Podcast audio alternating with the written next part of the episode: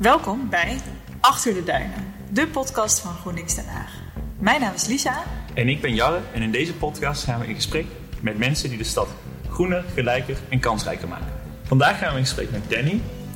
They are one of the representatives and one of the founding members of the Hague Union for Students. Several calls back and forth, and nothing really got done. Um, so then we organized a protest uh, here in The Hague in the Wijnhaven building, and hundreds of people came. Several politicians came. The media was there, and we finally got the university to at least. Uh, they founded the, um, uh, the Hague Student Union in February this year. How come you founded uh, the, uh, the Hague Student Union? Um, so it came as a product of a lot of frustrations over the years with, uh, especially Leiden University and also with the municipality. Um, particularly, uh, quite a lot of racism in Leiden University, and also just generally a feeling that we were not being heard in all the official ways in which we could speak up, in which we could like raise our demands, like you know the faculty council or the different student political parties. We're just unable to do basically any meaningful change. So I was thinking about it for some time, and I decided to take matters in my own hand and, and start a student union with some friends. And why did you choose for a student union? Because I think a union might seem a, a bit old fashioned for some people, and why not a student political party, but the union? Um, that's a good question. Um, I think we wanted to sort of create a more political environment in the student body because we felt that at least in, in part of Leiden University, everything is very like status quo and there are no protests. You cannot even hang posters most of the time. Uh, there is not a lot of active discussion in the student body, and we wanted to have something that feels a lot closer to the students rather than a political party, which I don't know. It it still forms part of like a very institutionalized structure, and we felt that it was institutionalization, the thing that was failing us. So we decided to create something that was a lot more grassroots and a lot more participatory. And what are the goals of the union? You, you were founded in, uh, in February. What are the, the three main goals you want to achieve? Um, so one of the main goals is to increase the representation of students in decision-making bodies, because as, as it stands right now, we feel that we have no power to influence what decisions are made in the university and what sort of happens to us. Could you give an example of that? Um, for example, uh, at the beginning of the COVID pandemic, um, they changed a lot of the policies regarding grading and like what sort of conditions the teachers had, and they did not consult us at all. And there were things that objectively made it a lot harder for students to study in a time that was also very difficult for us because it was lockdown. And, uh, you know, I tried to speak with several people from the program board. I sent angry emails. I got in contact with people, and I just felt like it died out because there was no sort of um, collective action around it. And when you don't have a collective action, then it's just individual actions that don't account for much. Uh, can you tell us about an, an action you organized or another uh, event that you're really proud of? Um, I think one of the events that I'm the most proud of is we partner up with um, this activist group called Survivor at which was an activist group set up because Leiden University decided to uh, take off funding for a group that um, supported victims of sexual violence. And there had been a petition, there had been like several calls back and forth, and nothing really got done. Um, so then we organized a protest uh, here in The Hague in the Wijnhaven building, and hundreds of people came, several politicians came, the media was there, and we finally got the university to at least acknowledge the problem. Um, and I believe there are going to be talks coming up soon um, in order to maybe reinstate the program for next year. Oh, good. And the, the, the union is, is founded and it's based in The Hague. Now, it's not really a student city. I think there are uh, uh, student cities like Delft or Amsterdam or Rotterdam who are uh, more famous for that. Um, but what do you see? Is, is, is The Hague becoming a student city, and what are the main issues with The Hague becoming a, more of a student city? Um, so The Hague is not a student city. Let's start with that. Um, I also think it's because um, sort of big universities don't have a long history here. For example, uh, Leiden University didn't have a big campus like like a decade ago. Here, um, the student population has been just going up and up and up exponentially every every year, and now it's starting to become more of a student city just because of the sheer number of students. Um, but I do definitely think that there are a lot of things that can be improved. Starting with housing, there's a massive shorting uh, of housing, especially for international students who often get scammed or who just find it very difficult to navigate the, the um, housing market of the Netherlands. And then also, I feel like there is a lack of a student culture. Um, yeah, the, the, the city is very, uh, has a lot of commerce, it has a lot of international institutions, but, you know, clubs or cafes that specifically target students are still lacking. There are no like big student movements, I would say. Um, so I think the student union comes at a very important point in time in which you know the Hague is growing more and more uh, in terms of students, and I think it's a it's a good start. I was a, I was a student here in 2013. Uh, it was even I think worse than you described now, um, uh, in the sense that there was literally nothing for students almost. Um, and uh, what will be uh, because you're talking about housing? What will be one of the solutions for the housing problem for students? Um, I think there must be a political commitment to student housing uh, in the city because I feel that even though a lot of political parties uh, that are starting to campaign now for the elections are targeting uh, housing and housing for everybody, sort of the student question gets left out in that.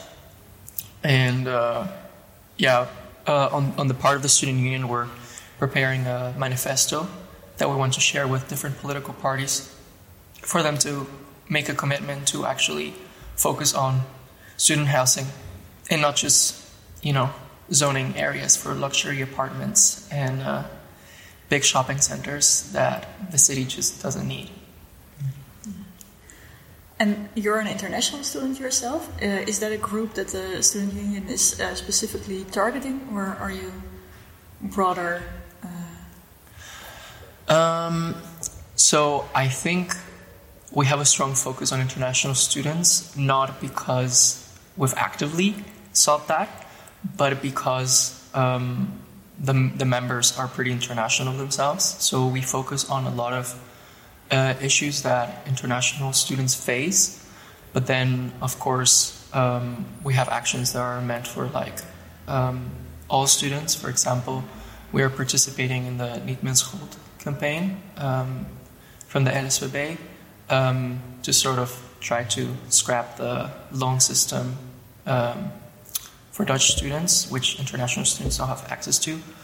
But really, it's it's very open. Students come with initiatives, ideas, and enthusiasm to us, and then we see if we match and what can, we can do about it. So it's open to everybody in the city. Okay, and can you tell me a bit more about the specific issues that international students uh, have one day uh, decide to study here in the Netherlands? So I think a lot of international students struggle a lot with racism. Um, not only in the Netherlands, as a country, but also within the universities. Um, then also students struggle a lot with ableism um, because they might have, I don't know, ADHD or they might have an anxiety disorder and they find that the universities are not accommodating enough. Um, then, of course, housing is always top of the list.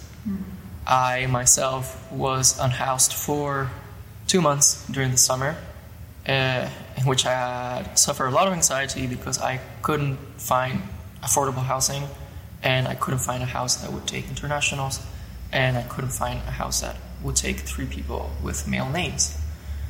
Um, I think I've forgotten your question and I've kind of rambled. Could you repeat it? Was uh, I, I asked the, the specific issues that uh, international students uh, have to face? When Also, a big one would be lack of representation and accessibility. Um, specifically in, in Leiden University, I feel that as a Dutch student, it is a little bit easier to influence the, the decision making. But as an international student who has difficulties to find a job, who struggles financially, who doesn't speak Dutch, being able to sit at the table with the faculty is a lot, a lot harder. And of course, you, uh, the COVID times has uh, been going on for a long time. There are many uh, now research papers that state that students have quite a difficult time, still having a difficult time because of the lockdown, because of the uh, classes online, etc. Um, you, are many of the members of the of the, the union? Uh, do you do you have signals that also members of the union are suffering one of the of these of the COVID pandemic? Um, I think something really good about the assemblies that we hold is that we're very open about how we're doing. Uh, so at the beginning of every assembly, before we start with agenda and start, you know, saying anything, we start with like, "Hey, it's been a rough week. I've been struggling with this," or "Hey, I miss my parents. I haven't seen them in two years," or "Today I'm feeling really tired. The weather is getting to me." Um, and you sort of see that it comes and goes in waves. Um, you know, people get a lot of energy one week, and then the next week they're doing a lot worse. But I do definitely think that COVID has a lot to do with it because I feel that a lot of people who, for example, haven't struggled with their mental health before the pandemic are starting to become depressed for the first time in their lives, starting to become anxious for the first time in their lives. And that is also something that you see everywhere, not only with, with students. And you were saying that you were you're going to publish a manifesto Yes. uh, for the upcoming elections. And um, are there points in there which, for example, the Green Party here in The Hague uh, should really adhere to and really underline and campaign for? Apart from the issues you already mentioned, because So the manifesto is not yet done.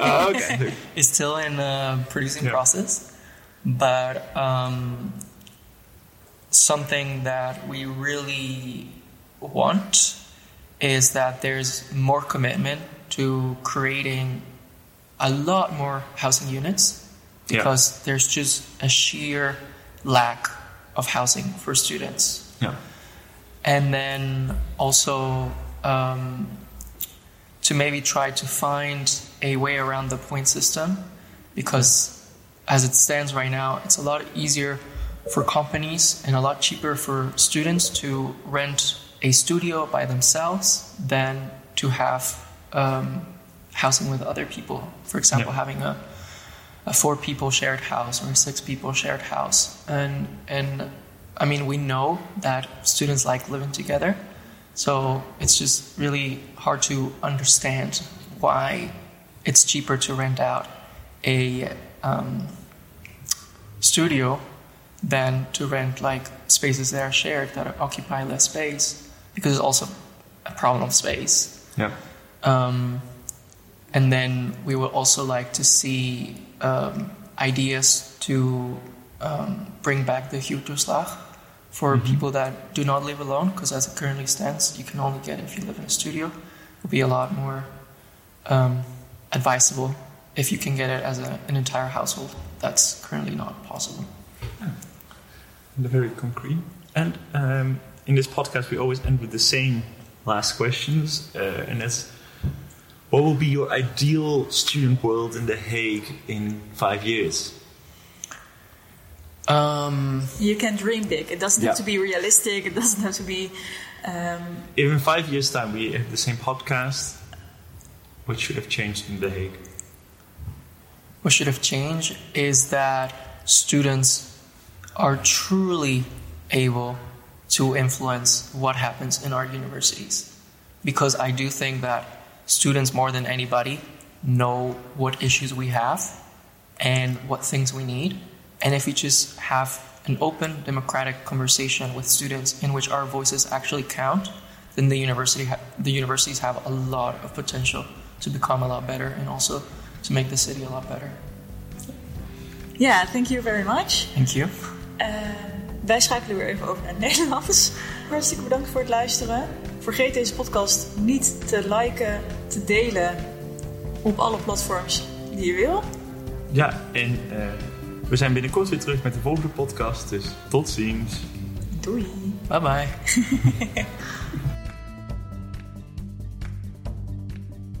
Achter de Duinen wordt geproduceerd door GroenLinks Den Haag. En de muziek van deze aflevering is van de Blue Dot Sessions.